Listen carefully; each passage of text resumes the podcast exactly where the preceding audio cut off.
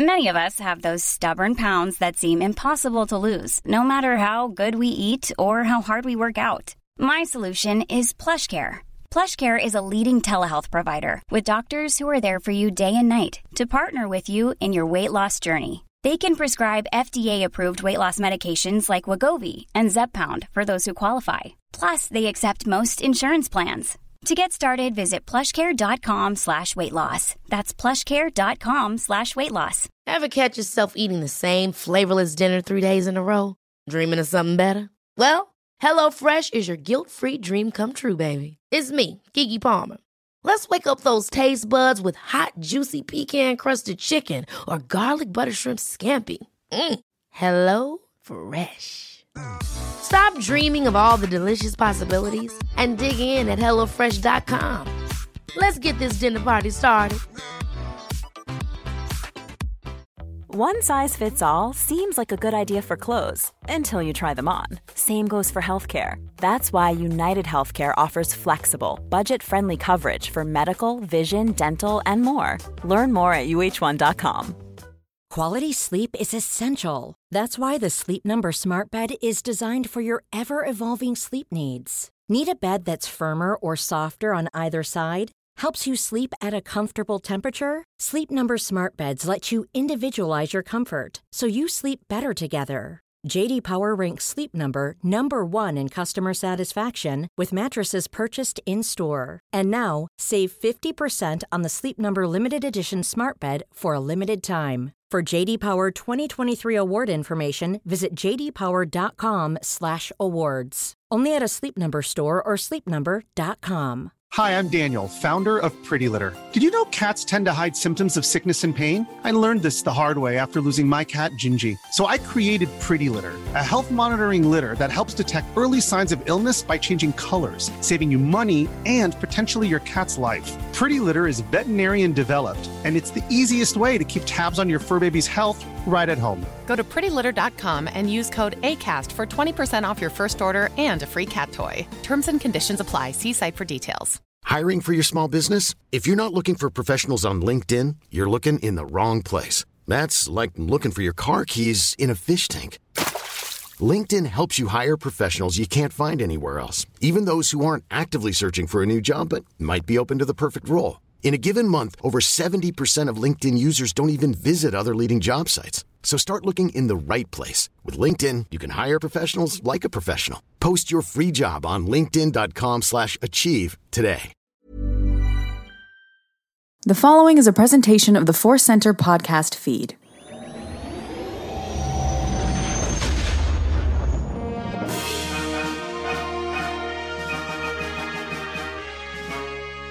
From the center of the galaxy, this is the Force Center podcast feed, our Bacta tank of talk.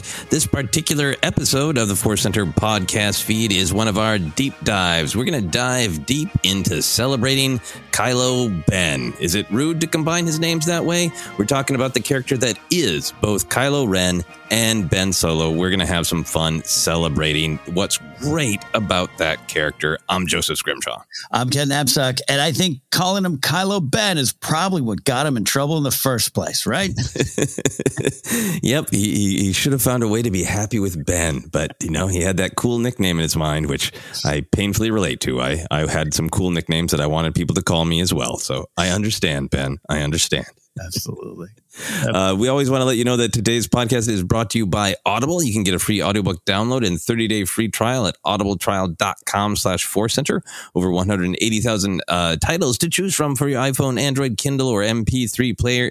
We are still recommending Out of the Shadows by Justina Ireland. That is the next book in the High Republic series, which we're going to be diving into very soon here on Force Center. To download your free audiobook today, go to audibletrial.com slash center. Again, that's audibletrial.com slash center for your free audio book, but that's not all. Not all indeed. And Out of the Shadows is off my shelf again, which means we're not lying. We're going to review it real soon here.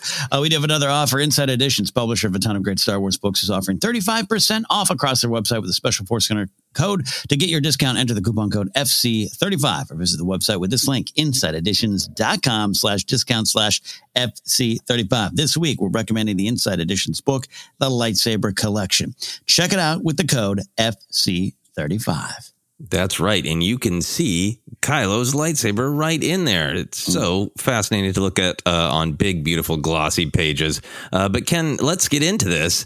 Uh, it's great that your name is Ken and we're talking about Ren and Ben. So I have to be very careful at some point to not slip up And, and and start was- talking about Ken Solo. yeah, and was given that nickname Kylo Ken on that other show, which I never asked for, but I got. So I, you know, here we go. Sometimes we get things we didn't ask for, right? Yeah. Uh, one of the lessons of poor Ben Solo. Uh, so yeah, we just want to celebrate uh, this character because I think he's important. I think he's uh, complex. He is tied to lots of other characters. So uh, obviously that is his destiny to be tied to lots of other characters. But I feel like sometimes um, we almost talk in circles around him instead of just really focusing on him and how interesting and complex and fun he is, both as Kylo Ren and as Ben Solo. So that's what I wanted to dig into with this conversation. I want to start here, Ken. What is your big picture reaction to Kylo Ben now that we've had some time to live with him? Why do you find him compelling?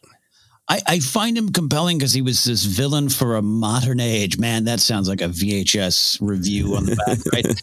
I, and what I mean by that is, I went into Force Awakens with, with a lot of thoughts and expectations for what I would want from the new villain villain of the series, and a lot of that was based on whether or not I super read them or not. You know, legend stuff, or you know, we, we kind of guessed, and I, you know, was a little more free on clicking the stories back in the day that might be spoilers or set photos to be clear. But we went we went into that movie thinking, no surprise, that was probably going to be an offspring of someone we loved. You know, we kind of Yeah. went in with that, and and so I had some thoughts on how to do that. And the more I thought about it, and look, I'm going to probably say it here first. Uh, and I'm sure we'll come up, but I just kind of want to almost make this as my one and done if I can. But I really, really think Adam Driver is the, for me, Ken thinks Adam Driver is the best actor in any Star Wars film ever. Not, not you know, you can compare. I mean, Liam Neeson, you, and- everyone's got great resumes and done all the wonderful things. I just, I still look at him and think, wow, what he did, what he did with the, down to hand movements and scenes. I just really love it. And that came from someone who only was familiar with him. And I know he did other things, but is only familiar with him from like season one of Girls, uh, which I, I did watch and was, and I had a lot of him going into the movie. and he won me over. He won me over and he continues to win me over. So my big picture reaction is why he's so compelling is just it took the question, and, and you've said this so well over the time, over the years, Joseph, what sequel trilogy is about a lot of things uh, in it is about the legacy and living with what came before and our reactions to it, our relationships to it. And the more I thought about it, the more they gave me of, of Kylo Ren and Ben Solo. He was the villain for that picture uh, for this series, for this idea. Like it, it all hung over him and all these possibilities and the pressures. I love everything about that.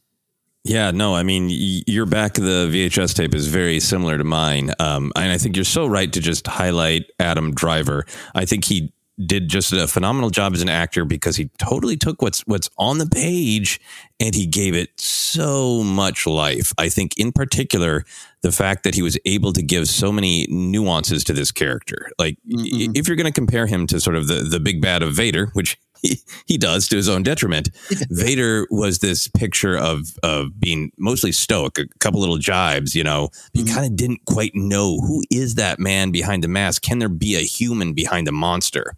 And I feel like Kylo is is the opposite. Is there's so much humanity bubbling up from him. You know, there's the just kind of like charm. There's a magnetism, right? There's mm-hmm. all of this vulnerability, right? Of of seeing that that humanity in his eyes and the, the amount of of closed captions for him that is like shudders, breathes shakily, and like it, those captions are are dead on. They're just like every every quiver of any muscle in his body anywhere is full of um uh, vulnerability, and yet he's also just a terrifying monster and a terrifying badass. And at moments, especially toward the end of Last Jedi and the beginning of Rise, Rise of Skywalker, this sad lost cause, and he just he's able to portray all of those elements of just this kind of wild swing of emotions. If Vader was a mystery of can that monster have emotion, uh, Kylo's this can this monster stop swinging from emotions and, and find something concrete to be, you know?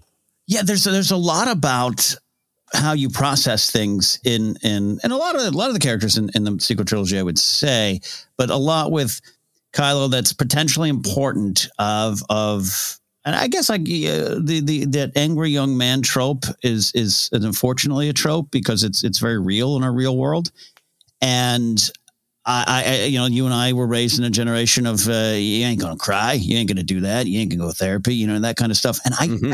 I, I, personally take a see a lot of that in Kylo with what Adam uh, Driver put into it, and, and and all the writers and creators and directors and the choices that were made, where it's it's a lot of the stuff that's on top of him and crushing him you, you, you see it, you point to it and you go, yeah, yep, yep. But how he dealt with it and how he was just not able to process it, be allowed to process it, talk about it, know how to talk about it. It led to a lot of the problems even before the films, you know, and we're getting some of the, the, the that backstory storytelling. And, and maybe that's just me taking a lot of put, seeing seeing myself in some of it or seeing society in some of it. I don't know, uh, but that's I, I still watch a lot of his performances and just think of that is a that is a a person who has some righteous anger that does not know how to deal with it. I get that's connected to Anakin too, but it was very specific for the time for me. I think so too. That was my. I got distracted talking about how awesome Adam Driver is, but I agree with the very first thing you said. I mm. think he is a modern villain, a an accurate reflection of things that that we are wrestling with. Uh, I think across generations, yeah. Uh, but but hasn't been portrayed on film in this sort of iconic way that fits into the world of the fantasy that there's so much it's established so well in the force awakens and it's built on that his anger represents this kind of entitlement that mm-hmm. he is someone who grew up with uh, what appears to be everything, right? the yeah. the child of of heroes with uh, I would imagine plenty of uh, financial uh, comfort uh, given uh, Leia's and Han's status, and get to gets to be trained by Luke Skywalker, the greatest uh, Jedi ever, and yet somehow he kind of wants to control it and possess that legacy, but he also wants to yeah. throw it away. And and you can first see him and just like something, some little thing doesn't go your way, and you just throw a fit, and and you can kind of see him as, you know.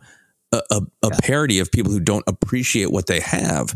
But mm-hmm. then I think as it dives deep, it gets into exactly what you're talking about of this danger of people having pain in being manipulated into thinking only way you can deal with that pain is by lashing out. Anger is your only, don't cry, mm-hmm. don't deal with it, don't talk about it, just blame other people and lash out, right? Mm-hmm. And that is a uniquely um, sort of a, a, a can be a young man experience. I certainly felt that at times in my life where yes, I was I chose anger because that was the only thing that made it so I was still being the person society told me I was supposed to be. I wanted to cry or talk about it or ask for help, but I was told I should be angry because that's what keeps me a man, you know? Yeah. And and I think there is a power of that in Kylo for sure.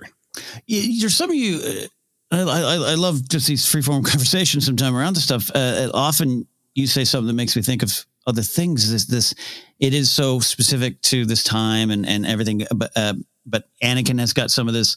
Han's got some of this, and how we see the the Han we see in Force Awakens, which is a Han I love, in the sense of older, broken, still found himself back to where almost he began because he ran away again, and how that is a it's a generational byproduct of uh, Han probably couldn't process a lot of the stuff going on. Anakin certainly couldn't. Then he wasn't around, Force Ghost or no, to communicate to young Ben like here's how you here's here's how you do things, or here's a better way to do things, right? Which is you know why he's worshiping this this grand version of his grandfather that he shouldn't be. I, I think it, and it, so it also deals with the generational passing on of the problems, the sins, and just not how to deal with it, uh, which is something that uh, this is a, you know specific to to, to maybe us both here and, just speaking of our perspectives of when we were born and when we grew up. And and I've got a, a, a great wonderful uh, father and he's very sweet and very calm but he also we don't talk and we don't process and we don't communicate. And and how I had to move uh, not move past that or move past him but deal with that in a different way. I think some of those themes are are definitely there in, in Kylo Yeah, and and I you know I think that his his you know he's got the relationship with Han, but I'm sure Luke and Leia gave him plenty of room to to be emotional and to explore his emotions in that. But he he listened. You know, Palpatine is is this sort of um this great metaphor for uh, the the dark whisper that we could all hear of like, or you could just be angry, which is easier, and you can feel justified. So I think there's a lot there. Yeah. I really agree with what you're saying too about he is a he is a villain um, of his time, both in kind of how he might reflect uh, issues that that we wrestle with in the real world but he is such a generational villain right of yeah. this misguided youth who wants to be vader. And, and, i think that is one of the things for me that makes the whole sequel trilogy really relevant to the the whole you know skywalker saga is not just hey hey here's some more story. It's anakin fell uh, in the prequel. He uh, made a better choice in the original trilogy but those choices linger on and they echo out, right? And this is mm-hmm. this is you know, I partially feel like Ben Solo fell victim to the shadow of Vader, right? Of yeah, those choices echo out, you know. Well, you know what he fell victim to in my mind? He the, the what George Lucas spoke of often back in 2005. I needed to come back and retell Vader's story because you all got it wrong. Right. y'all, y'all didn't pay attention. And that's always kind of been, and that's not some great insight for me. That's just always kind of been baked into the Kylo thing. People, we always used to speculate is the ghost of Anakin going to show up and be like, hey, man, you, you, are looking at the wrong version of me? Because that's, that's there. And, and I don't think, I don't need it to be, I don't mean it it's not like super meta, like they're pointing fingers at fans who are Vader fans and everything. You know, you I can separate the two, but that's why the spirit of what George was saying, particularly, I always go to that 2005 celebration interview of like, you all, you dummies, you worship the guy in the cape. Like, what are you, the, the, dark cape and the red saber. What are you doing? What are you doing? and and that's a and, and, you're right. And how uh, unintended uh, you know consequences beyond what Anakin was was thinking in that moment. and just kind of makes sense for the story going forward. Yeah, and I, I think that there's lots of re- ways to read Kylo, and that's what makes him him fun. And I know some fans don't don't maybe uh, respond to the reading of Kylo as a as an angry fan, and I totally understand that. But I also just think that that is that possibility is there because here is this figure who grew up with Star Wars, mm-hmm. grew up with the misguided idea that Vader is the right way to be, that that's cool, that that will solve all of your problems, is being angry and having the red blade. That'll fix everything. And then Kylo is so torn about the Skywalker legacy. Like he he wants to own sort of what we know is is Star Wars. He's got yeah. the all these legacies and he kind of wants to own them and he kind of wants to push them away too. So it does make me think of the kind of fans which uh, I, I don't think I am anymore, but I certainly have been in the past of like this is mine. I know all about it. Uh, so I want to have the right to love it, but then I also want to get real cranky about the parts I don't like. And in this weird love hate relationship with the legacy, that does make me feel like sometimes the way fans like our generation really was when the special editions came out when the prequels are like i love star wars. And the only way i apparently have to express that right now is to be really mad at parts of it and to hate the guy who created it to the point where i make you know t-shirts and documentaries about it is uh, for me i feel that in my journey as a fan. Yeah it's very present yeah, yeah. Uh, so that's just our overview. Um, let's dive into uh, some more details of uh, Kylo Ren, Ben Solo. Again, we've had a while to live with the complete sequel trilogy, and we've had some great uh, supplemental storytelling, like Bloodline, where we learn he didn't know Vader was his grandfather, and he finds out when the whole galaxy does. Uh, and the Rise of Kylo Ren comic, where we get to see that you know Snoke really was able to kind of manipulate him and and uh, uh, for a long time, uh, Palpatine in his head, but he thinks Snoke, Snoke is a real physical person. He goes to visit and says, well, maybe you should just explore this different way. Maybe people are holding you back from being yourself. So get a lot more details uh, in those, as well as all of the great work in the films. But with all that storytelling now, Ken, why do you think Ben Solo fell to the dark side? Uh, what did he fear that made him fall? Oh man, this is uh, welcome to the next hour of you just uh, working through a lot of stuff here.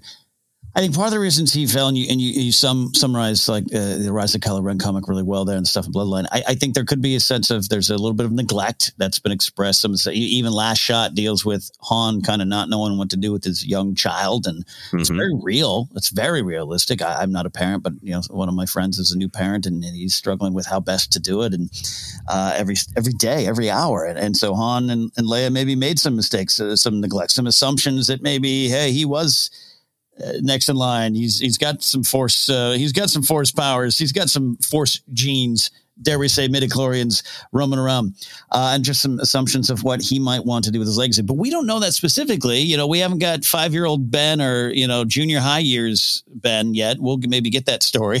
Where he's kind of like, "Hey, I want to be a painter," and so, nope, you got you got to you got to do this. I don't know, or maybe he wanted to uh, pick up the lightsaber all along.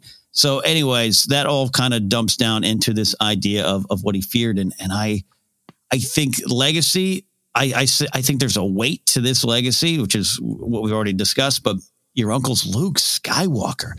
Holy moly, he doesn't even know about the Vader stuff. But Luke, your mom's Leia. your God, that's Leia and Han. Your uncle's Chewie. like, this is tough. And I have always talked. Your godfather might be R two D two. Who knows? right. I have always talked about, especially in the early days.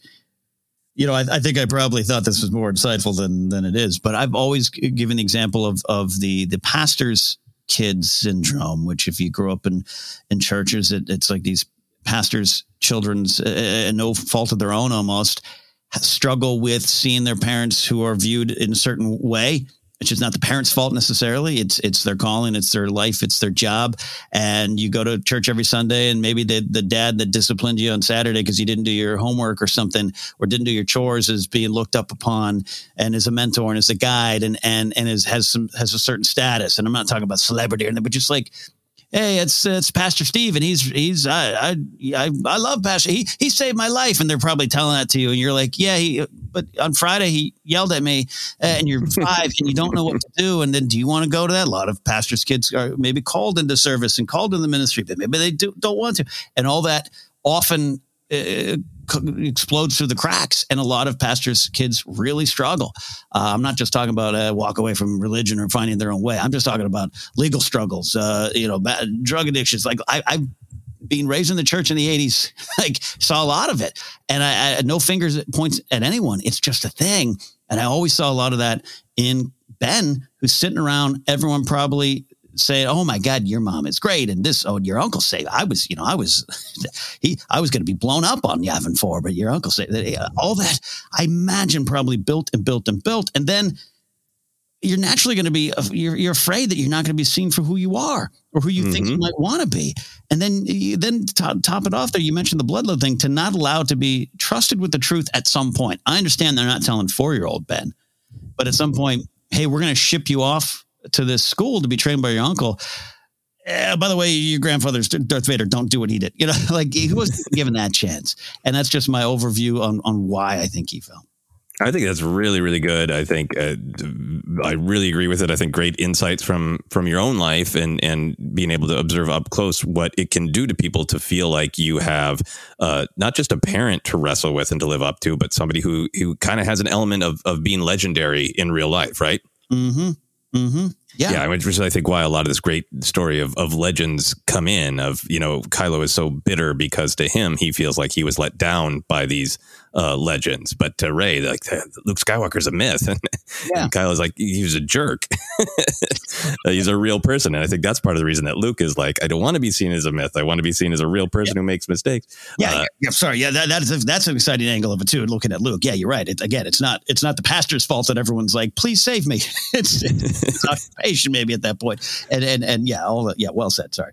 Yeah, no, no, no, no. Um, I think for me, the big picture is that when you really, really boil it down, I think for me, it is this fear of ultimately not being loved by his family. Mm-hmm. Like it expresses itself in all of these different ways, but that is the fear of uh, they won't love me, right? Um, I think that gets expressed exactly the way you are articulating of this fear of not living up to the legend. But I think when you when you trace that down, it's like, well, what's the fear there? If you feel like the whole galaxy expects you to be the, as good a Jedi as Luke Skywalker, as good a pilot as Han Solo, as good of a diplomat as Leia Organa, right?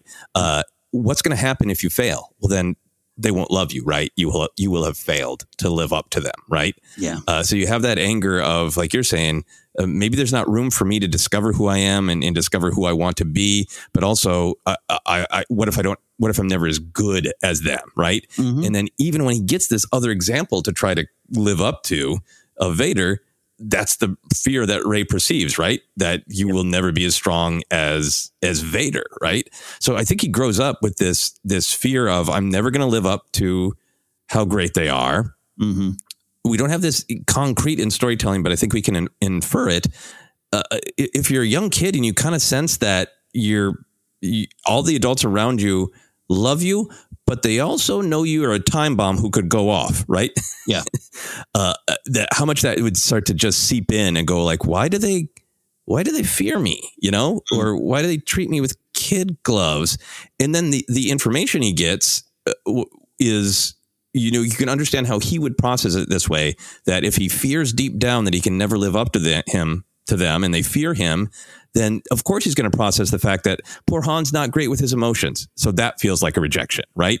Yeah. Leia really wants to help him. So she sends him to Luke. That feels like a rejection. You know, Luke really doesn't want him to fall to the dark side. So he's really got his eye on him. Uh, and Luke gives into that moment of weakness, which is an incredible validation of everything poor Ben has felt of they fear me and they'll reject me. That second of igniting the lightsaber is validation of of all those fears, right? Mm-hmm. And then the huge important thing, which maybe some listeners are are, are screaming at the podcast, don't worry. Uh, the huge, huge part of his fall is that he has all of these fears that that are very human that we can understand, and they're entirely manipulated by Palpatine, right? Mm-hmm. Like, imagine going through your life that's already kind of challenging. Mm-hmm. You have all these natural fears, and then you have this voice pretending to be a kindly, supportive, understanding person who's helping you see things in a different light, going, every fear you have is right. Mm-hmm. That's so powerful and that's so disturbing, right? Yeah. Well, you talked uh, earlier too as well about that voice and what it represents, and, and you and I always love to to ask the why of Star Wars, and and I've, I've I just Palpatine returning episode nine represents a lot to me of of not moving forward, not letting go even in death, the Sith hold on. But also, what you're talking about too, I, I really over time have come to love more and more that I, I, am I am every voice you've ever heard inside your head. Which you know we have questions about well how much Snoke was Snoke and all that kind of stuff and you know fair conversations to have and I want some of those answers too. But I think it represents what you said earlier. It is that voice you're you're saying here a calm voice going you're right be angry. And it is what we all face as humans. The little voice going, yeah, you're right. Throw that thing, throw that punch, cut that person off, honk your horn, scream, shout, give into it. Get angry, uh, and not in, not in a good way. get it, get angry, and give in to every dark instinct you have. I think that really, that's why Kylo was in such a vulnerable spot at some point in his young life. Yeah, absolutely. And that is that is powerful. Like, yeah, not get angry then and get motivated to make a difference. Yeah, yeah. it's get angry because that's the part of you they didn't uh, let you explore. So of course there's truth over there. And then you just realize it is Anakin did as as Kylo does in these films, just trapped in it, right? That that line of to his father of like, uh, you know, I want to be free of this pain, and just thinking like, uh, just keep pushing through the anger, keep pushing through. The, that will somehow give me what I've always wanted. That will, you know, will give me the sense that I am who I am and I'm totally in control. And, and, you know, uh, I don't have to be feared that they don't love me. I don't even want their love anymore. That, that lightsaber belongs to me, but I don't even want it. In fact, you should kill the past. like, yeah. It's just in this endless circle of pain. Indeed. Yeah. Uh, so here's a little bit of a left turn uh, in our conversation because I want to try to find some ways to celebrate uh, Kylo in every way all this great emotional work, all this pain, all this terror of being an actual scary villain, he still has like a ton of moments of comedy, I think. Um, what are some favorite moments of comedy for you from Kylo Ren? And, and why do you think they, they work as comedy while still keeping him a terrifying villain? Uh, I think any finger point, uh, you know, the spirit of his father is great. And it's one little detail that I absolutely love. I, you know what? Uh, I'm going to go to uh, what might end up being my favorite one is is in, in Rise of Skywalker. It's the helmet bit with uh, with Hux. it's I'm it's really funny, but it's also what you're talking about. It's terrifying because especially we've we've gone through two movies of his outbursts and everything we can discuss here, which are funny in their own way. But uh, you know, to serve the character, that that the the Hux. Uh, you got a problem. And I'm totally paraphrasing here, but just turn it into some modern sketch. But yeah, you got it. You got the big helmet you wear. Like, what the hell, man? like, you haven't had this for a year. What's going on? And we know, and we've talked about this. We analyzed the Force Center scene by scene with him and Palpatine. Uh, of now, he's afraid. He thought he fought to become who he was, and he did in a way. And he's Supreme Leader Ren. Now it's being challenged. Palpatine's just unveiled. I've been lying to you. You've been lying to yourself because it's me the whole time. And now the mask goes back on because it's uh, it's that shield that he's got to hide behind, and and and he is immediate. The comedy is the fear is emerging, and I just think it works really well in a lot of ways. Yeah, no, I absolutely love that. Yeah, I sense uh, some unease about my appearance. I think is the is the line, and it, it does like I think a lot of his comedy comes from he has that clear wit of his uh, father and his mother, right? Yeah. Um, but he's using it in dark ways. He's like being a bully. That moment of like I sense, uh, you know, uh, unease about my appearance is that feels like a bully walking up to you know a kid who is not as physically strong and going, "Do you have a problem with my jacket?" Yeah, just baiting him, right? Mm-hmm. Mm-hmm. And it's mean and funny. Yeah, it, it's it's effective. Uh, it's totally communicating a point there, but also just uh, it's also a great Hux moment. And then the other officer, like, I think it looks great. Like it, it works well. Yeah, yeah. I mean, I for me, uh, there's some great moments in Force Awakens. Uh, the uh, the whole slashing the you know the console scene mm-hmm. is really great to show you that he is sort of trying to be Vader, but he doesn't have the poise. You know, he's he's yeah. got all this uh, anger and um, and is letting it out in, in childish ways. It's a tantrum, right? Mm-hmm. Uh, so that is funny, but uh, the the lines around it are really funny uh, because uh, I believe Lieutenant Mitaka right gives him the report of the the droid got away on a stolen uh, freighter, and he's still got the mask on, and he turns and says, "The droid stole a freighter. yeah. And it is, it's down to Adam Driver's great delivery. It's a great line, but Adam Driver makes it work. And, and it feels like that is Han Solo's son who has fallen to the dark side, being a snarky little asshole. I totally agree. Absolutely agree. That's that's that's a that's a highlight indeed. Yeah, and then after that big slashing fit, he, he has the anything else. it's it's uh it, yeah those little you're right those little lines get lost in the because uh, the heaving it, it's uh, you know the uh, he's the chest is thumping and heaving and he's getting angry and build up the anger but he's still got the wherewithal to have some have some comedy have some lines. Yeah uh and other one for me that i wanted to highlight because uh it it, it makes me laugh in the midst of a very serious you know uh, and dark scene in some ways as uh, when luke is confronting him on Crait uh and you know they've had their first lightsaber pass, first or second, I can't remember. And Luke says, "You know, I failed you, Ben. I'm sorry." And just right on top of the line, uh, Kylo Ren uh, yells, "I'm sure you are." and it is it's so it makes me laugh because it's so perfectly petulant, and and that is such a, a part of of Kylo is the more he gets lost to the dark side, the more he just feels not like this cool, in control badass, but just like a wounded kid throwing a fit. And it, and it is very serious and painful, but it's also funny because it's this great contrast between I am Kylo Ren, master of the dark side, to jerk, meanie. oh, totally. And I think that even traces to, you know, Force Awakens with traitor and, and, and the thumping of his injury, like just bizarrely act, you know, acting out because he's in pain. It just, yeah, it all, it all, all tracks for me up to the moment. And there's a lot of great stuff around that sequence of the more and the blow that hunk of junk out of the sky. A lot of uh, comedy, intentional and otherwise. Yeah, absolutely. Uh, so we've uh, we've touched on this a, a bit, but I want to dive in about how much uh, Kylo Ren slash Ben Solo is carrying the legacy of so many characters, right? Of Han, Leia, Luke, Vader, Anakin, Padme. Um, not really explored a ton in the film, but it's there. Which of those do you feel the most in the films? Uh, which of those legacies do you really connect to, or do you see all of them? Look, I do see all of them. I, I, see all of them a lot. I see a lot of Han and a lot of Leia, uh, but I think often I think I concentrate more on the Luke stuff, probably because of Episode Eight and and what responsibility Luke had and the responsibility Luke felt. And there's lightsabers involved in the Force and all that stuff. So I, I think I react to that one the most in the films over time and looking back and digging into the level in which we do sometimes. I really look at Leia and this great leader, and the other side is this flailing supreme chancellor leader, rah, traitor more guy. Like, you know, and he's like, man, you know, in the back of his head, he's like, mom ran this so well. Uh, I so there's something like that too that I, I, I gravitate to.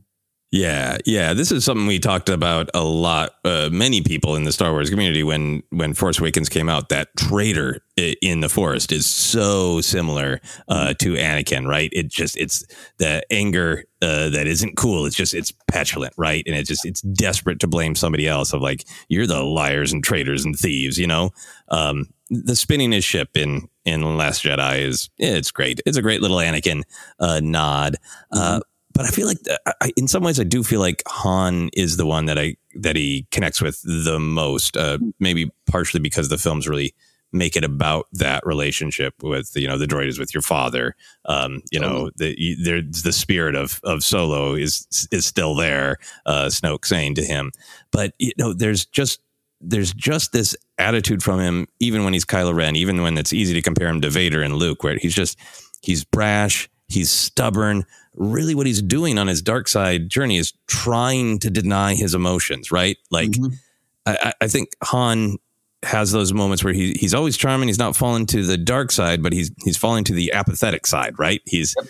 going like, great, well, you know, I helped you get the coaxium, but I'm not going to join your rebellion. That's ridiculous. And like, you know, I really trying to deny all through New Hope that he that he gives a damn. You know, e- even down to my my favorite. Uh, uh, one of my many favorite Han Solo bridge scenes in Return of the Jedi, where he his instinct when Leia is upset is to go ah and turn away, you know, and, and this triumph of, of turning back. And I feel like that's so much of what's going on with with Kylo of uh, he's full, feeling the pull to the light and he's trying to deny it. And every moment where there is a well acted quiver is just is trying to deny those emotions and just cling to his anger. And, and it's it's a grand force version of Han's journey. I, look, I think I think you're right. I, I think a lot of one of our favorite little moments in Solo that we talk about a lot of Qi'ra telling Han, you know, you're the good guy, and uh, we always talk also how that connects to Rae Carson's excellent Most Wanted novel, and we recommend you check that out. And how Kylo probably Ben's probably inside telling him that. it's probably Ben himself along the way going, "This ain't you, man. This ain't you," and then and then he has to run farther away from it. Yeah, yeah, absolutely. And and as you said, the just the finger points are so great. Yeah. Uh, to be a direct line to uh, to Harrison Ford uh, mm-hmm. as Han Solo. Um, I also really like what you, you said about about Leia. I, I, think you know there's so many shots from Empire to Last Jedi of just the the pure power of of uh, how soulful uh, Leia can look. Her performances by Carrie Fisher of just this this deep well of emotion. And, and, I think he taps into that. There's the moments where he's truly just welled up with emotion. there, that that's those moments for me is like, there's Leia's son. Yeah, yeah, and and it's yeah, it, it jumps off the screen for me at, at, certain moments, especially when the the last Jedi moment uh, before he uh, well his his Tie Fighter wingmates um, uh, fire on the ship. Yeah, there's some real he, that connection, that legacy, and what he's not living up to, and what he fears he's not living up to, it jumps out there in that moment. Yeah, absolutely. Uh, so now that all is said and done with the sequel trilogy, and particular the conversation about Rey and Kylo, how do you feel about that relationship? Uh, we know that now that they are a dyad, two that are one, uh, but how do you think that's expressed in in human relationship terms? Why are they drawn to one another? I, I think this the the circle that we've talked about before of child of destiny born in the light that shows darkness being Ben and child from nowhere uh, though that truth was hidden uh, but literally born raised nowhere uh, born into the dark that shows the light and these big choices and these identity and the, and the legacy uh, you know I think uh, it even without the, the dyad and even calling it that I think we all felt that in Last Jedi with that that hand touch of naturally they could they're the only ones that could see each other and see the struggles. Uh, and that was really powerful for me and i didn't even I, though i love nine and episode I, I wasn't super concerned about the the the high almost high fantasy stuff for me of the dyad and the this and that and the two make the two makes one and my robe all this stuff. It was just for me, I, for me, an icing of, of uh, on the cake that was that was baked in that hut in episode eight for me. It's like yes, they're connected beyond beyond any romance, beyond any friendship, beyond they're connected in a level that we all hope for, hope to find of someone who actually sees you. Yeah, just star-crossed souls. Yeah, and as, as many people have pointed out in the Last Jedi of the the patterns there that the pattern that Rey is using to uh, practice with the lightsaber is uh, the same pattern that Kylo is using to attack Luke on Crait, and uh, lots of uh, so great visual storytelling, but yeah, just the utter, utter intimacy of that of that finger touch uh, and and the meaning behind it in the Last Jedi. I feel like that's for me one of those places where the Last Jedi and, and Rise of Skywalker are are really shaking hands of like there is a connection between these two that is sort of almost it's cosmic, right? Uh, cosmic, yeah, and, and you yeah, so, and you feel it.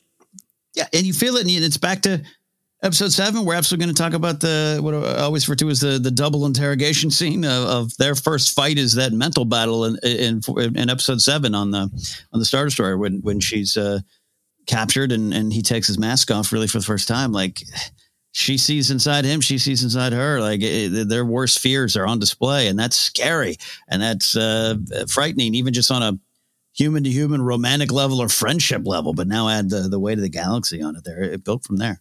Right. Yeah. That it's that it's uh, initially can be scary to feel that connected to somebody, right? Uh, yeah. To feel like you can really look into their soul and, and they can look into yours and they suddenly know uh, your fears and and then it can be comforting when uh, you know you get to Last Jedi or no, nobody understands me, but you do kind of feelings, you know, and then that just kind of hanging question of what are we going to do with this connection? It, it's all it's very like cosmic, mystical, but it also really works on on human terms for me. Um, yeah, I, I love I think there. I I know that there are many many strong feelings. Utterly acknowledge that. Um, yeah. But I think for me, I, I, do just really like this great story that I think they both fear being alone. But you know, you put it as the child of light, child of of nothing, or child of darkness mm-hmm. uh, with Palpatine.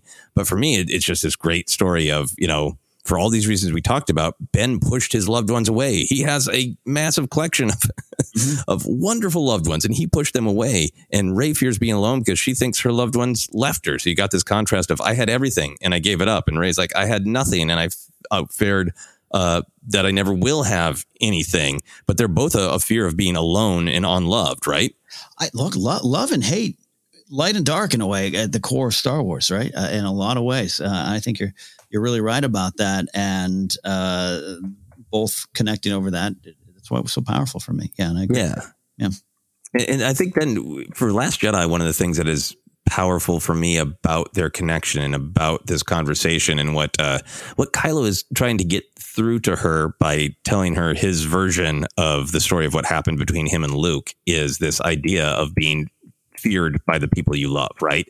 Mm-hmm. Um, and it and it comes down to this this sort of cosmic truth as well that they nobody else in the galaxy right now probably could understand exactly what they're going through because they've both been burdened with this huge amount of power and they struggle to figure out how to use it right if yeah. if ben has grown up his whole life kind of feeling like uh, i have this great power and it, it maybe it makes people treat me with kid gloves and Rey's just discovering this. I've had this awakening. There's something inside me. It's always been there, but it's uh, awake now, and I don't know what to do with it. it looks like I'm not going to help you. In fact, I'm afraid of you. I I should have been more afraid of my own nephew, but I'm afraid of you. Like, what a great specific thing that they are connecting on, right? You know, to take it to that sort of human level, it is like you know two people who meet in in the you know, especially if they're young and they start texting because they're having the same problems at home as one another that they don't feel like can talk to anybody else about. It's uh, that to me is a part of the power of that of that finger touch of like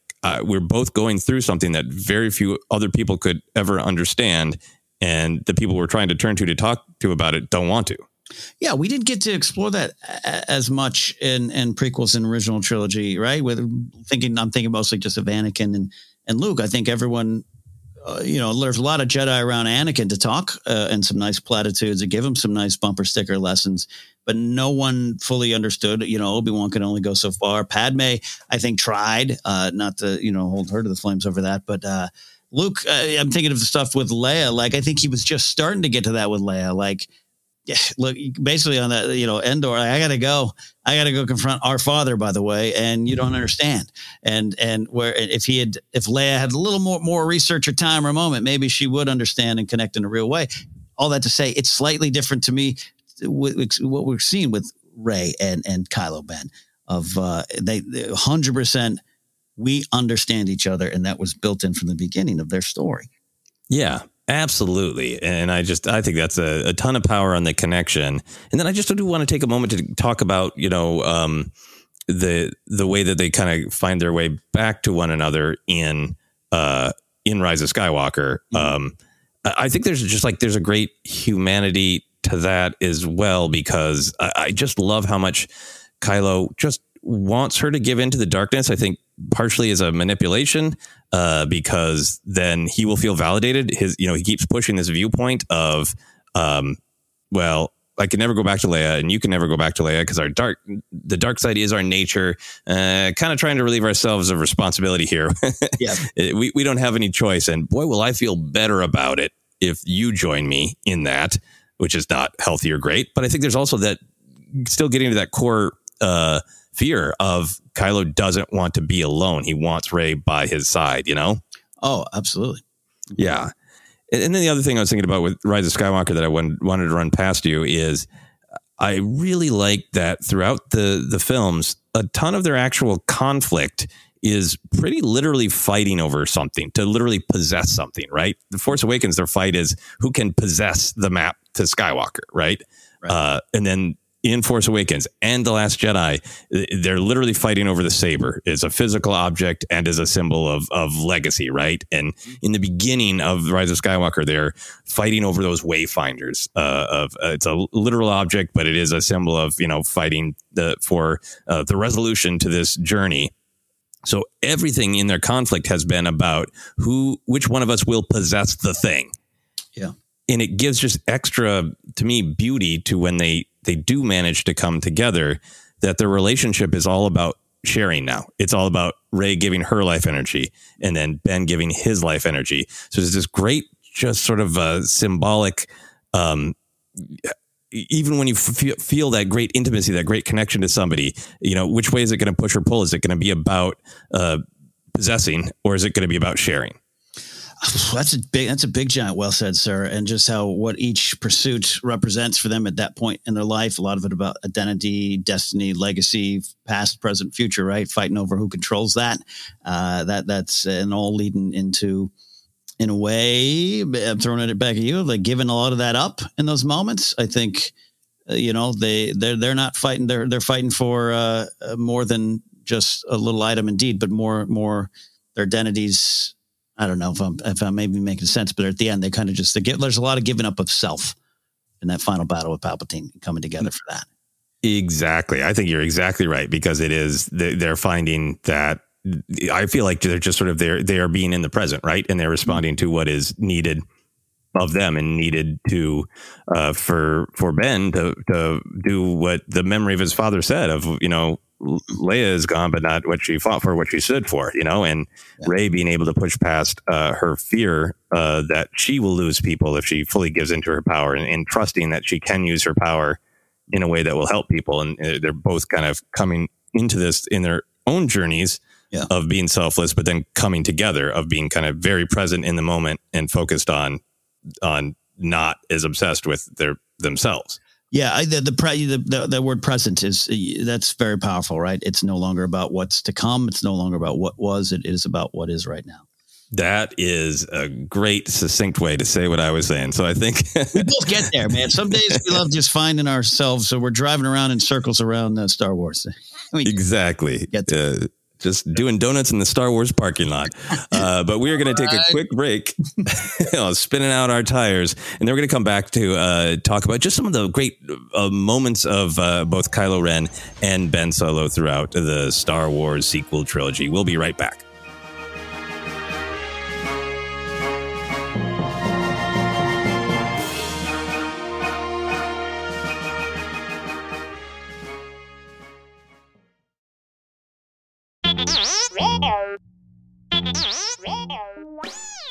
Force Center friends, make sure you're keeping up to date on all the great content from Jennifer Landa.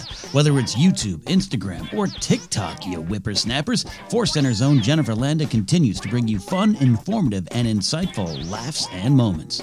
Also, Jennifer brings her experience and perspective as a Star Wars loving mother to her DIY projects, blogs, and more. So be sure to head on over to jenilanda.com. That's J E N I L A N D A.com for articles like how to make your own Darth Maul sneakers or 10 unique Star Wars baby gift ideas. Follow Jen on Twitter and Instagram at Jennifer Landa and on TikTok as Jennifer Landa 1138.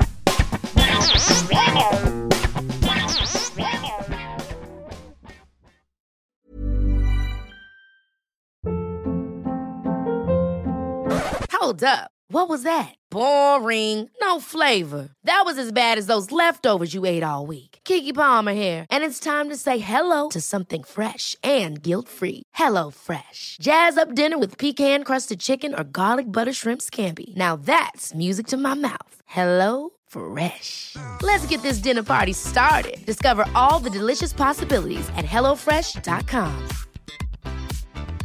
Quality sleep is essential. That's why the Sleep Number Smart Bed is designed for your ever evolving sleep needs. Need a bed that's firmer or softer on either side? Helps you sleep at a comfortable temperature? Sleep Number Smart Beds let you individualize your comfort so you sleep better together. JD Power ranks Sleep Number number 1 in customer satisfaction with mattresses purchased in-store. And now, save 50% on the Sleep Number limited edition Smart Bed for a limited time. For JD Power 2023 award information, visit jdpower.com/awards. Only at a Sleep Number store or sleepnumber.com. One size fits all seems like a good idea for clothes until you try them on. Same goes for healthcare. That's why United Healthcare offers flexible, budget-friendly coverage for medical, vision, dental, and more. Learn more at uh1.com.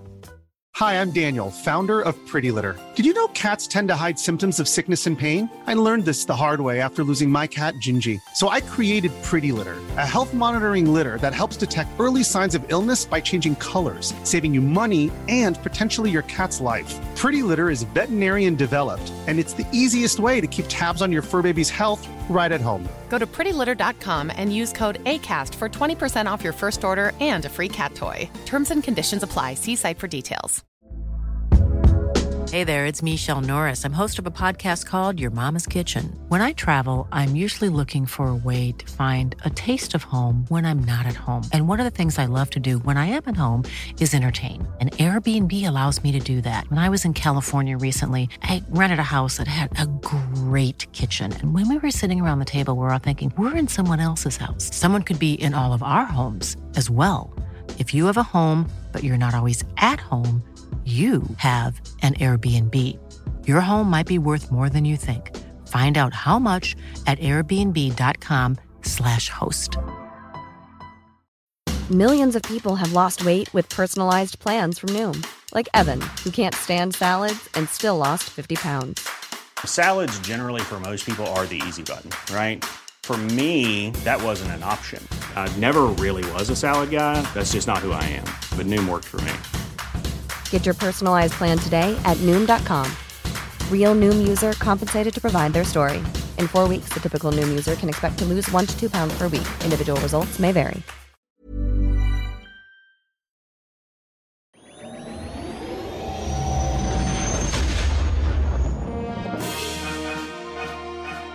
And we are back to continue our discussion to finish what we ourselves started by celebrating Kylo Ren and Ben Solo, Kylo Ben. We're going to talk about just some of our favorite details, favorite moments.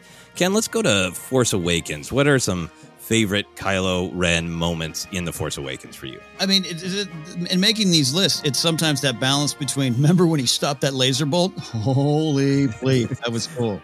Which I, is, I think, valid. Yeah, because I love that moment. It was a great trailer shot. And it's okay. Let's release the pressure for some. It's okay to want some cool villains in Star Wars. We get it. Um, Absolutely. Even I think deep down, even George gets it, but uh, that's why he has them designed the way he does. But uh, no, there's that. But I, I, was thinking about it and trying to keep in maybe the bigger conversation I, I anticipated we'd be having. I do love the first moment that he takes his helmet off in front of Snoke So I love the Rey one where he takes it off with such that, that feathered hair unfurls and the theater snickers. And I do remember that, unfortunately. Um, and he's so confident, and she just immediately just jabs him right in the right in the side, like, "Oh, you you you're not going to be Darth Vader." And he's immediately like, "Whoa, wait, what?" But I, so I like when that kind of it starts to flow into the stuff with Snoke, where they did go back and digitally add the helmet to his face, um, to his head uh, before with Snoke, where they were going to the scene was going to be uh, not include the mask before with Hux and everything. And they went back and said, no, no, it's not right for the story, for the spirit of the story. He's a different, uh, Kylo's starting to crack. And so I really do love that moment for what it represents. And just what, and because you can see the face, you can really see what Adam Driver's doing as a performer, what Kylo as a character is, is thinking, and, and the panic and the fear and everything is rising. And that cool guy stopping the laser bolt is kind of already in the past. Yeah. Yeah, because his his legacy, which he allegedly doesn't care about, is threatened, right? Yep. Yep. Like, could there could uh, I'm supposed to be the the powerful one, right? mm-hmm. And who who is this? Who is this nobody to be powerful? You know, and to to make me fear that like I transitioned from uh, maybe looking up to Han, Luke, Leia to I'll look up to Vader, and now she pierces this that uh, even that I have a fear of. You know. Yep. Yep. Yeah, absolutely great. Um, for me, I think in terms of the just the the cool uh, it's cool, but it also continues all throughout the films and, and adds emotion. It's the great physicality that Adam Driver uh, brings. But I, I can't get through this without absolutely celebrating the lightsaber ignition stomp. yeah, yeah. Right, the great dance invented by Kylo Ren. It it's like cool and frightening. Like I think if you had ever faced him or seen him before, that would terrify you. Like, oh, he's gonna he's gonna pull out the saber. He's gonna do that little stomp, and it's got that extra anger to it, uh, uh, but it also feels like just a little bit petulant and just like that he needs yeah. to feel himself. You know, mm-hmm. like you're not confident enough to just ignite it. You got to stomp too. Well, it also ties to to the scene we were talking about earlier of him t- destroying the, the computer room there, the the monitors, because it, it's the same type of energy, right? Like it, it is, it's a pose, man. He's putting on a pose. Yeah, yeah. Um, couple other little moments for me from from uh, Force Awakens. The whole scene with uh, Vader's helmet, right? Uh, I mm-hmm. think that's just so great because it it was really powerful to make it explicit. Like we're so used to stories of uh, good people who are tempted to be, you know, fall to the dark side, to be more violent than they want to be, to be angry than they want to be, and to just have it put explicitly of "I feel it again," the pull to the light, and this desperate like the way he says you know supreme leader snoke senses it you know? Mm-hmm. y- you just totally get the the sense that he didn't he didn't trade anything. He he was afraid uh he didn't trade up. He was afraid he wasn't going to live up to his parents and now he's afraid he's not going to live up to snoke and vader you know? Right. Yep. Problem not solved. Problem not solved. Um and just a delivery thing for me uh especially as you get to live with these films for a while and and they start to have that same kind of rhythm that I've lived with the original and the in the prequels. Uh, I love it when he's looking in Rey's mind. He says, "I see it. I see the island."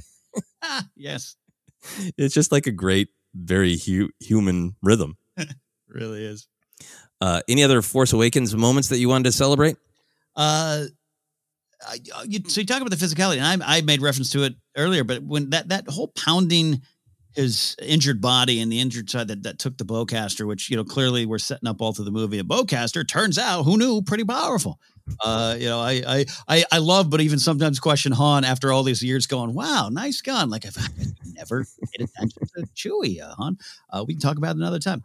But I, there's something about it too that is uh, a little ties into some comedy moments for me, but also just the panic and the collapse and the brokenness that's emerging right there in that moment. And just again, the choices of this actor uh, you know, and, and and the director and everyone coming to like this is what he'd be doing in the moment. It's kind of a bizarre little move, right? The pounding, the uh, he's just angrily pounding the spot where he is bleeding out.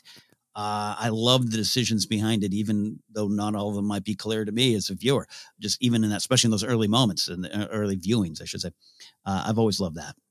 Yeah, no, I think it, it serves so many purposes to me. I think it is just a little reminder that like he is he's literally you know weakened. He he is injured, uh, and but uh, but for me, it just it, it always has this sense that he it's like he's injecting himself with you know steroids.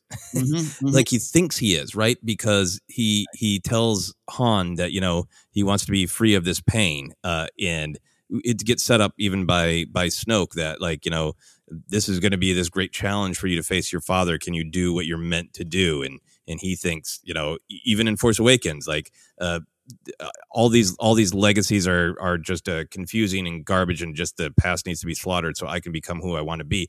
And he's filled himself with all these things and then suddenly it doesn't work right? Mhm. and it's like the promise of like just give into your anger and it will give you focus it will give you power. And uh, I almost take that punching of like hey it's not working Yeah. this was supposed to work where uh, i'm gonna pound on the injury i'm gonna pound on the pain i'm gonna pound on the anger to like pump myself up and like Yep. it's it's not working dude that's not the drug you think it is you know Mhm, mhm. It's a it's a great choice all around. It's a great choice. yeah really powerful uh you know just a great scary villain move Mhm. um let's move on then to the last jedi what are some favorite moments from the last jedi I, I went straight to a big one, and sometimes you, when you and I have these discussions, you don't maybe want to go to the big, giant, obvious trailer moment. I, I can't with this film. The the hand, the offer in the throne room to to Rey with uh, the the the the throne room burning behind him, the embers falling down. It was a great trailer shot. It got us all to go whoa, and maybe make a million reaction videos out there. You know that got clicks. That uh, uh, everyone needs those clicks. Um, not to be cynical. Um, I love it, man. I just love it. It is so in this loud space franchise with explosions and fantasies and destinies and big choices.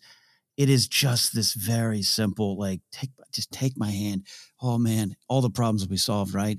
And, and he's in one way, in a classic Star Wars sense, trying to seduce her to the dark side of the Force and everything, but he's also trying to heal himself, right? You've talked a lot about justifications for who I am and what I am and the mistakes I've made. Just, just you see me. I'm admitting it now. I didn't admit it last time around. When I took my helmet off and you saw the truth, I wasn't ready to admit it. But you're right. You're right. I see you. You see me. Let's go take all this uh, over together. And it's small in this big giant story, and I love it. Yeah, no, I, I think just the the writing and the delivery are so powerful, and, and I feel like it is another uh, almost Han moment because we've, we've Mhm. talked a lot about how often it's played for fun in the original trilogy, but how often Han says something kind of uh, loud when it's kind of the bravado, and then he says something quieter or real to Chewie or the Mhm. Falcon or Yeah. himself. Yeah. But uh, I don't know how we're gonna get out of this one. Uh, and this is almost has that that level of uh, bravado and purpose followed by just utter reality, right? Yeah. Um, because that line is, uh, "You come from nothing, you are nothing," uh, and that is just total manipulation, right? Like Mhm. uh, that's what he believes. I, I think that's how he interpreted the the mutual vision they have. Right. But it's it's a, a manipulation of Rey. He's pressing on her deepest wound and saying everything you've ever feared is true. You are nothing. Nobody is ever going to love you. Uh, and then adds the but not to me, join me, which I feel like is still like a little bit of of manipulation of like Mhm, mhm. uh, I mean, it's incredibly scary real world stuff of like no one else will ever appreciate you, so so come with me, right? Yeah. Uh, even though I'm maybe not in the greatest place, uh, but then that please, right? Mm. The way it's delivered, the way it's it, it- it's almost escapes him, right? Yeah. That's the honesty of like, I don't want to be alone. I'm so alone. Please, please don't let me be alone. You know? Yeah, yeah, no, right there with you on, on even all all leading up to that. Please is kind of this uh, heal me. Could give a damn about you in a way. You know, he's not asking her to you know uh, go get married and have uh, two point five kids and a dog in that moment. And, but I love that the please is the real. The please is the pain, uh, and and it's all there. It's very very wonderfully layered, which we love with Kylo.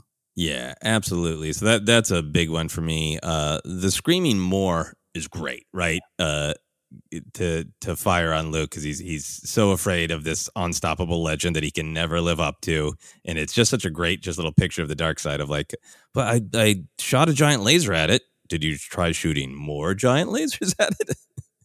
Yeah. it's it's funny, but it's also just like so so well delivered. If he needs this, he needs to to have Luke be you know stoppable. Yeah, yeah. and it's it's it's it's please as well. it is please as well. Yeah, yeah. Uh, and, on the more like cool side of things, like the, we we talked a lot about um, his his defeat of Snoke over the years, and and that great shot of Rey catching the blade. Uh, but it is this.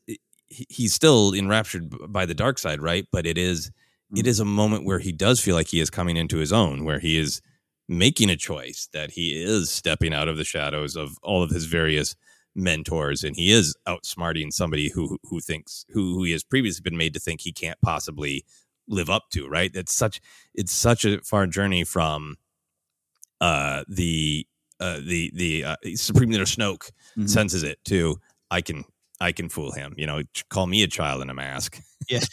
Yeah. and it is it is just cool right the seeing him do the little maneuvers and and actually like even though there's it's still wrapped up in darkness seeing uh you know the the son of of leia the grandson of anakin use that blade Yeah. you know it, to defeat his enemy in this subtle cool way it, it is him using using the force using that lightsaber and it is really cool Yeah, yeah. You, cool Kylo. You need some cool Kylo. you need some cool kylo I'm there for it. That's right. Mm. Uh, all right, let's move on to uh, Rise of Skywalker. What's a favorite moment of Kylo there? So big, I mean, big ones. I, I, I- we have talked a lot. We'll talk about. We'll never stop talking about the memories of Dad scene, the, the final scene with with Han. It, it's so beautiful, and there's so things, and I think that's kind of where you start to make that transition where we're talking about cool Ben moments. So I'll put that up there just in general. Um, I really love just the beauty and the coolness of the first lightsaber fight with Rey and Rise of Skywalker, the one that uh, where she's in his uh, apartment complex there, his studio apartment on the uh, on the cruiser, and he's down below in Kijimi, and just the, the imagery of the the red berries on the white floor. I I I just I just love it, man. I just love it, and I love that he's kind of, you know, there's a calmness to him that in the moment. There's a lot of like, oh, there you are. Oh, that's where you are. You know, he to, to her, but then he's also kind of panicked to his uh, to his troops. Right? She's up on the commercial. You know, it's the duality there. But the moment I'll submit, we did do the Force Center scene by scene. Referenced it already, but him meeting Palpatine, him coming Mhm. face to face with this monster, him getting some truth, and the fear setting in, the challenge. He's uh, the supreme leader, and now that's in, qu- in question, and, and he doesn't know what to expect. And now information about the girl and all this. I just love everything about that scene, and uh, I'm not going to say it's the start. It's definitely not the start of the turn to Ben, but like it's uh, you see some of the, you know, it's it's Kylo Kylo aware that it's all a put on, in, in some ways, and it's all been uh, him trying to be something, and that and that even then that big answer, what he thought the big step he took, which was powerful to the character of Kylo and powerful to himself, you know, wiping out Snoke and becoming this man. Um, it, it it's all on quicksand, and and something's wrong, and there's a bigger, better answer uh, and a bigger, better solution he's got to find, and and he thinks power and control and masks and anger is the way to go. Naturally, that's what he's lived with for the few years here. But I love that opening scene. Yeah, no, I, that that is very well said. And uh, a thing that I love about uh, just almost from a point of physicality, uh, the the kind of soulless hacking of the uh, the Alazmec cultists, right? Um, Yeah. On on Mustafar, um, where it just it, it seems like he's just uh, again just trying to kind of like power himself up. There's some there's some cool moves in there uh, of just enjoying uh, the the pushing down with the the blade and the the one where he just uh, pulls the Alazmec forward to slash him. It's just like it's really brutal. Uh, but in both that scene and in uh, down in in Palpatine's uh, horror lab, I love that he continues this this visual that we've had since Force Awakens of this holding the blade straight out and and looking over it. Right. Yes. It, it's such a unique Kylo thing. He's got the stomp, but you know he does that in Force Awakens. He does it in Last Jedi. It is a mix of like intimidation uh, uh, of his enemies, of kind of prepping. It's just so great that this is a character who's who's tied up in feeling like he is not allowed to be unique, allowed to be the person that he is meant to be. And here he is with this the fighting move that it, uh, I can't think of anybody else who has that real like stare at you over my blade, holding it out like a rapier. You know. Yeah. And he spends like almost his whole confrontation with Palpatine with the blade up like that, you know? Right. It's it's an odd draw, but there's a lot of uh, major league pitchers that throughout history that do the uh, glove up, and all you see is their eyes as they're about to fire a fastball at your head, and uh, I like that. For me, Uh, baseball guy. His, his dark side ball play in there. it's Kylo Ren, Dave Stewart, and Andy Pettitte. There you go. Those are the ones. yeah. Then the other thing I wanted to shout out from Rise of Skywalker. I mean, there's there's so much stuff uh, that is Yeah. great in uh, emotional depth, but uh, just again celebrating like the physicality of this character and what makes it fun to watch the movies again and again. Uh, I love that he doesn't immediately ignite his blade in the throne room battle. Right, that Mhm. he does the evasion. And then uh, just a weird little detail when he jumps down from that main part of the throne room, he does that little leg click together. Yeah. And it's just like it, uh, there's so much personality in the way he moves, the way he fights. Um, uh, so I love that. And then the final thing for me, uh, I I really love how how truly soulless he looks and feels in the the lightsaber battle across uh, the Death Star wreckage, uh, those Mhm. big waves uh, pursuing Rey. Uh, he's it feels like he's really down to this. Like she, I want her to join me, but if she doesn't, then the other option is uh, get rid of her. And he's just really really almost seems like in his most bleak um but that gets reinforced by this great image of I, I love they've been leaping over the waves Rey leaps over one and it's like where where is he and that shot of him is a great trailer shot uh Mhm. of him just walking out of that crushing ray you know wave is really powerful I yeah, not for nothing, man. I I think uh, a large portion of that ticket to that movie uh, comes from that shot. like I, I I could watch that sequence time and time again. Yeah, yeah, and just walking through that that wave, just like uh, from Rey's perspective, this unstoppable, uh, this soulless machine that's given himself over uh, to the dark side, and it, he just looks sad. Just looks, Yeah. you know, like this uh, sad, unstoppable, evil puppy dog. He doesn't look happy chasing around uh, the one person with the true connection trying to kill them. Yeah, he doesn't look happy. No, no, he's not. He's not not in a great spot there, but that's going to turn around real soon for him. Uh, so let's move into that. We get to spend some time with the Ben Solo in the Rise of Skywalker. What are some favorite moments for you of of Ben Solo? It's uh, very hard to not include the shoulder shrug that went viral. You know, everyone do the Kylo or excuse me, the Ben shrug, and then Yeah. you know with the lightsaber. I, I it's it's hilarious, but also powerful. But I, you know what I love? I I, I want to highlight um, at the very end where he just he kind of has that laugh with Rey after you know um, they're together there and and the kiss and all that kind of stuff. Um, maybe it hits for others, maybe it hits uh, you know for some and, and not for others. But I, I love when he laughs because a lot has been made that he doesn't really speak after the moment with Solo, right? He doesn't really Mhm. have a line. And it's uh, all reactions. It's all physicality. It's all uh, f- the face, the eyes, the mouth, the soul. And I think that one, just this kind of like laughter, this relief, this joy, and seeing him feel that in that moment, it was more powerful to me than uh, the kiss, or more powerful to me than giving up uh, even his, his life for her. Everything. I- just, I'm always drawn to that moment. And if I'm watching Rise of Skywalker, which I do often, and sometimes you get busy, sometimes you do your chores, sometimes you, you're coming in and out of the room. That's one of the moments I sit for.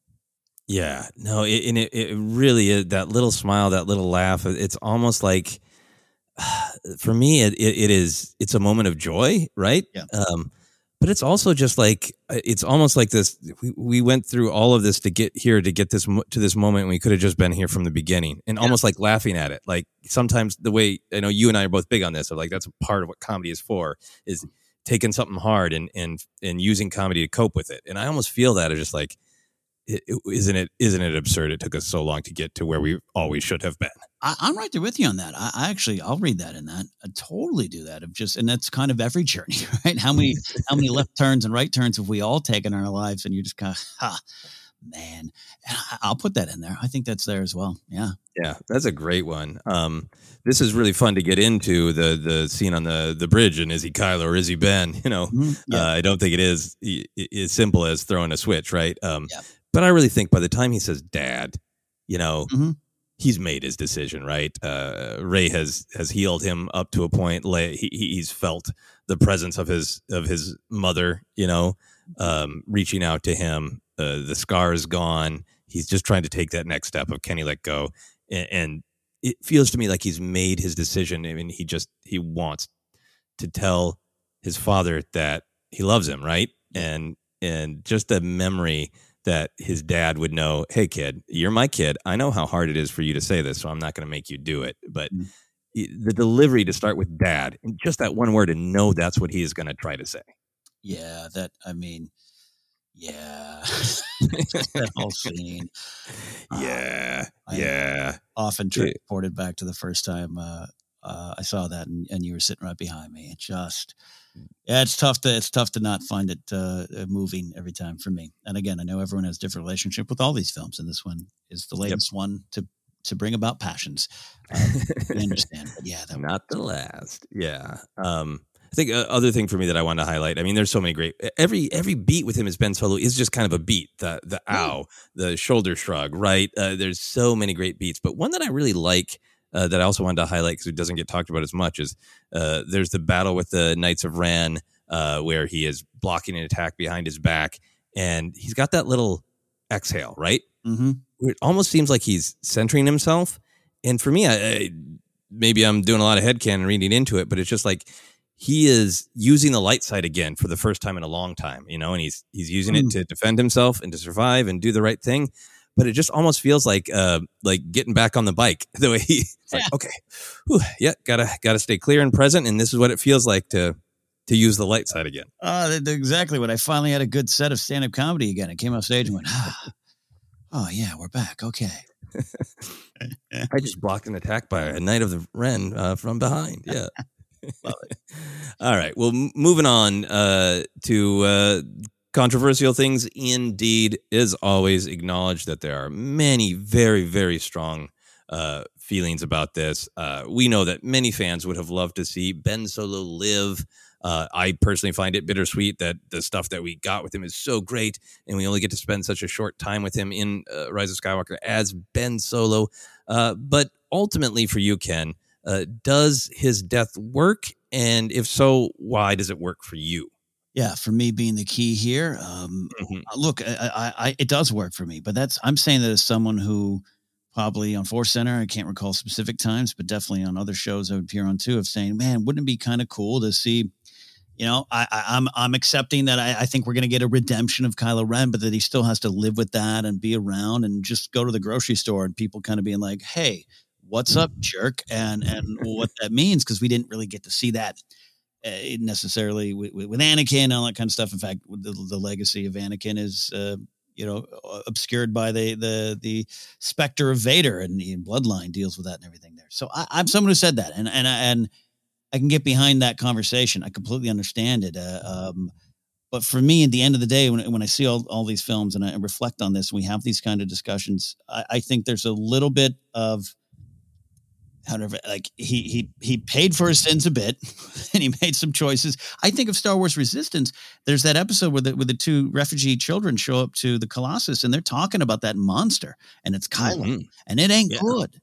It's not good stuff you know? He's done some bad as did vader did, uh, before him. So i think that I, I that works for me on on, on a little, little bit of a spiritual level which does not mean i'm suggesting that you all have to die because he did something wrong. Please don't, No. don't don't take that. But for this character but because for this character for this mythic story i am here for the the myth the the, the space fantasy. I, I am here for the big lessons. I'm here for this this poetic story. And i'm not just talking about it rhyming. I'm just talking about this is something that is of my world but not uh, not uh, in my world uh, all the time. It's a it's a movie. And this is a very epic powerful and bittersweet ending you know if there's going to be an episode 10 and you know adam signed on for it yeah yeah of course i would have liked that. Of course i would have liked to see uh, disney plus ben solo at home ser- yeah too bad you know I, I so I, I and i agree with you saying it's bittersweet because we want to it's almost like we're going huh, man we could have had more of him if he just made the right decision. Ben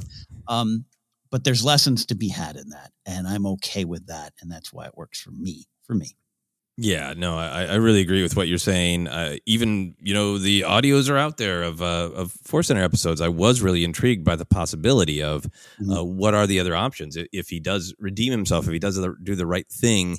I I guess it's not even redeem. If it's he makes a better choice in the moment, but he Yeah. still has to survive and live with what he's done, so we can really have in Star Wars a, a grand discussion of you know what does redemption truly mean Mhm. um it, it- I, I had you know uh weird predictions that he uh, isolates himself for a while on on Ahch-To to think about what he did. Yeah, right, right. you know, or, or you get the suggestion that he is going to be a part of the galaxy trying to make things right eventually. You know, like Mm-hmm. I get all that. I'm really intrigued by that. I think Star Wars is going. I think that's one of the obvious stories to wrestle with in Star Wars uh, at some point, and I think we are. We've had different versions of it, but I think we're going to get get that in a big way at some point. I think his his passing works for me on a couple levels. Ultimately, one, it's just uh, you know the the mantra that you and I have sometimes here on the podcast of engage with the story that you've been presented with, uh, not the one that you know you decided ahead of time it should be, um, because that's that's what it is. That is the story on the screen. So finding a way to find what what is bountiful there, uh, that's a part of it for me. I do like, as many people have have pointed out, that this great journey of uh, Anakin falling to the dark side uh, because of this fear of loss, right? Because of this fear that uh, what what pain would he have to go to through if Padme died, and that's he was coming at it from a selfish standpoint, and that's what caused him uh, to be afraid and make all these take all these terrible actions based on what might happen or what could happen, not what is literal, right? Mm-hmm. So everything about what what Ben does of of giving his life energy to save Rey, it is this idea of can you ever become powerful enough to save the ones you love is what Anakin is, is obsessed with. Yeah. And here is Ben sort of presenting like it's not an imaginary fear of something that might happen. It's not about my pain of losing her. It's about she she is dead right now and I can selflessly give my life so that she can continue on. I choose to do that. It is just um, very rich when you want to start comparing the journey of of Anakin and Ben Solo. So I do think that's really interesting. I think it ties together uh, all twelve movies uh, in a lot of thematic ways. A, a ton of fun to examine. Yeah. Um, I also think that in terms of just resolving the relationship between Ben and Rey, right? Um, that by the time that we come to this moment where uh, she has she has given him, you know, life energy to to bring him back from death, right? Right. Uh, to correct her own mistake, and at the at the time that he he pulls himself out of that crater, and and Rey has sacrificed herself to save the galaxy. Uh, one or the other of them is going to continue on on this mortal plane, right? Mhm. And I feel like by him choosing to give his life essence to her, it's this selfless act. It's this Jedi act. It's this uh, sharing of this this ultimate uh, connection that they have. Um, but also the whole story of of uh, how a Jedi passes into, uh, you know, uh, being conscious within the Force is about this an act of selflessness in your Yeah. in your final moments. And because he chooses this selfless act, for me, I feel like they're always connected, right? Yeah. That he does give um give his his life on this mortal plane uh for Rey to continue. Uh but because of the way he does this, he is still aware within the force and that's the language of the Star Wars films with the Right. the disappearing and that for me means that well from Rey's perspective he's still there it's in a very different way it's in this very cosmic way but they're still connected uh and and still are a part of one another's existence you know Yeah, yeah. I, I absolutely agree with you on that one there, and, and, and what it what it could mean and engaging with what the whole what's presented is, is pretty powerful when you find what's there for you to to connect uh, to even to your own lives and everything, and and and uh, connecting to the big Jedi philosophies as you are with what we just what we except what we've been taught in the films, what this means. I think it's a good ending for him. Uh, with with respect to all those who who don't agree, uh, I I leave it satisfied every time, but that's just me. Yeah. Yep. Uh, and uh, exactly as Ken just said, we know this is one of the most touchy things that we talk about. So if you have a different point of view, that is totally, totally respected. Uh, we are not telling anyone what they should think. We're just sharing uh, our thoughts on that one. Uh, and a, a big part of this, the conversation about Ben Solo is uh, will there be more in any way, shape, or form? Obviously, we know in Star Wars storytelling, no one is ever really gone. So, want to end on the upbeat, Ken, of what future storytelling would you like to see with uh, Kylo Ren and or Ben Solo? Totally okay with going uh, back, doing a little prequel stuff. Uh, you know, that comes up rumors or desires of, uh, you know, Luke and, and young Ben out and about. We got a lot of that in uh, the, the Rise of Kylo Ren comic series. I know that's one of the reasons you you really love that comic series. We got to see some more Luke. We got to see some some Ben at that time uh, and happier times, if you will. So I, I, am all for that and finding a way to do that. Probably it would work better for me on the on the page than on the screen in some fashion. Uh, talking about recasts or uh, you know, movie magic or volume magic, whatever you want to say, uh, deep fake magic. Uh, I'd rather have it probably on the page. Going forward, it's a little tougher for me to envision without everyone on board, even if it's uh, Force Ben or Spirit Ben or something else, uh, uh, you know, with that character. It would need to have Rey, It would need to be involved. Uh, or with her and around that and, and, and exploring their connection going forward. And what would it be? Just conversations, my conversations with Ghost Ben? Sure, great. Yeah, I mean that's the thing is uh, I'm going to take the Star Wars lesson of patience. I feel like there eventually will be more storytelling with all the sequel characters. Who knows if that will be on screen, on the page, both. Uh, I think odds are good both mm-hmm. because the generation that grew up with the sequel trilogy is going to grow up and they're going to want those stories and some of the uh, tension about it uh, is going to have dissipated a little bit and i think there'll be more room to tell those stories and yeah i would be perfectly intrigued of is there a different relationship between Rey and, and the spirit of Ben Solo because of this dyad? Is there the storytelling possibility there? I'm super intrigued by that, uh, mm-hmm. but I'm also really intrigued by looking looking back.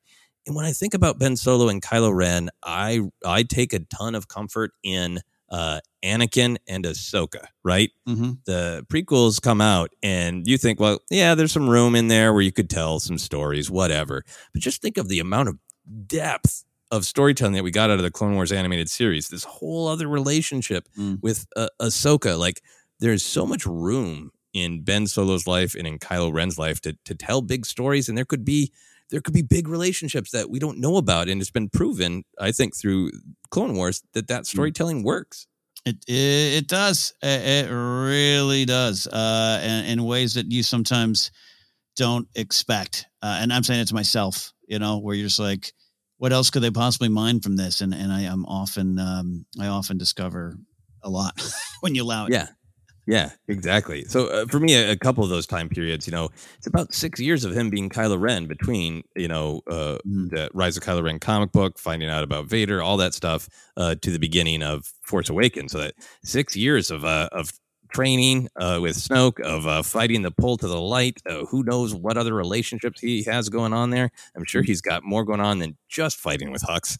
yes, yes. But that six years of being Kylo Ren, that's that's rich. Mm. Um, and yeah, the the biggest thing that I I would like, we've talked about it a ton. Fans have talked about it a ton. Of like, there is room for so many adventures uh, of Luke Skywalker and young Ben Solo. Um, the single line that that I'm going to sum up here with. I'm paraphrasing. It's from that Rise of Kylo Ren comic book that has the flashback to them, you know, exploring Jedi artifacts. And I think it feels it's cool to see Luke in his prime, and mm-hmm. he's kind of aware that there's a little bit of, of tension with uh, with sulky young Ben or with Lor San Tekka. And there's that moment where Luke says to, to young Ben that they're going to this temple, and he says, There'll be weapons. You like weapons.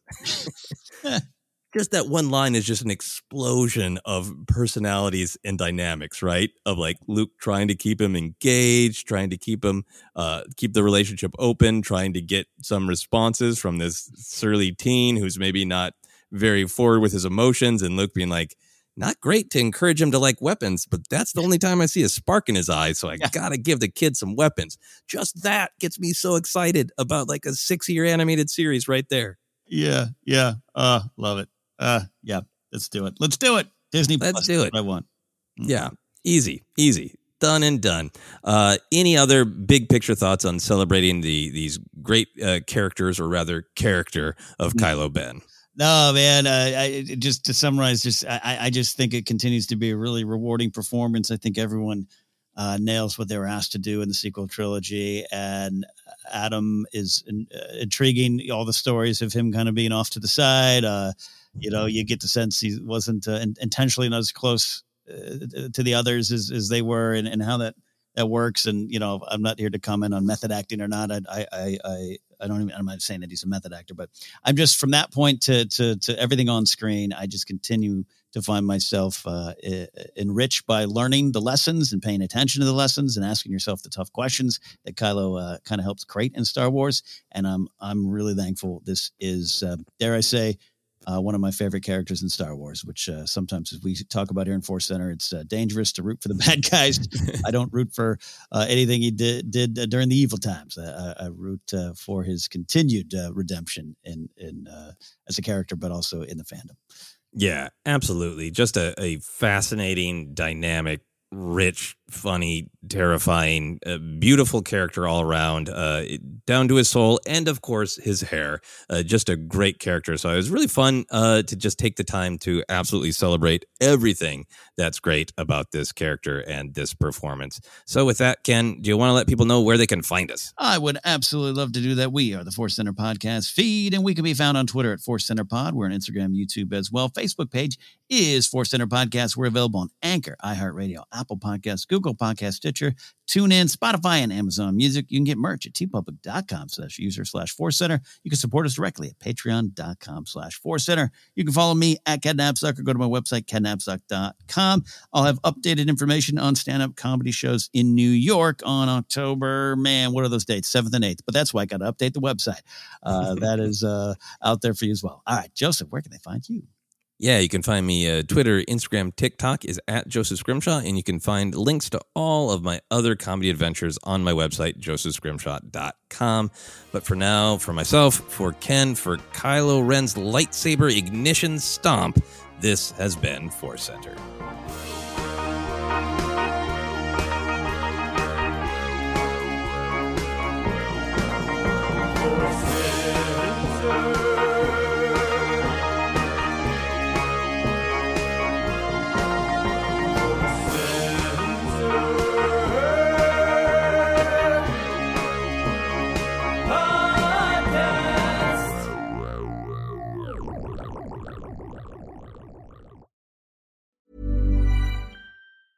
Ever catch yourself eating the same flavorless dinner three days in a row? Dreaming of something better? Well, HelloFresh is your guilt free dream come true, baby. It's me, Keke Palmer. Let's wake up those taste buds with hot, juicy pecan crusted chicken or garlic butter shrimp scampi. Mm. Hello Fresh. Stop dreaming of all the delicious possibilities and dig in at HelloFresh.com. Let's get this dinner party started. Hi, I'm Daniel, founder of Pretty Litter. Did you know cats tend to hide symptoms of sickness and pain? I learned this the hard way after losing my cat, Gingy. So I created Pretty Litter, a health monitoring litter that helps detect early signs of illness by changing colors, saving you money and potentially your cat's life. Pretty Litter is veterinarian developed, and it's the easiest way to keep tabs on your fur baby's health right at home. Go to prettylitter.com and use code ACAST for 20% off your first order and a free cat toy. Terms and conditions apply. See site for details. Even when we're on a budget, we still deserve nice things. Quince is a place to scoop up stunning high end goods for 50 to 80% less than similar brands. They have buttery soft cashmere sweaters starting at $50, luxurious Italian leather bags, and so much more. Plus, Quince only works with factories that use safe, ethical, and responsible manufacturing. Get the high-end goods you'll love without the high price tag with Quince. Go to quince.com/style for free shipping and 365-day returns.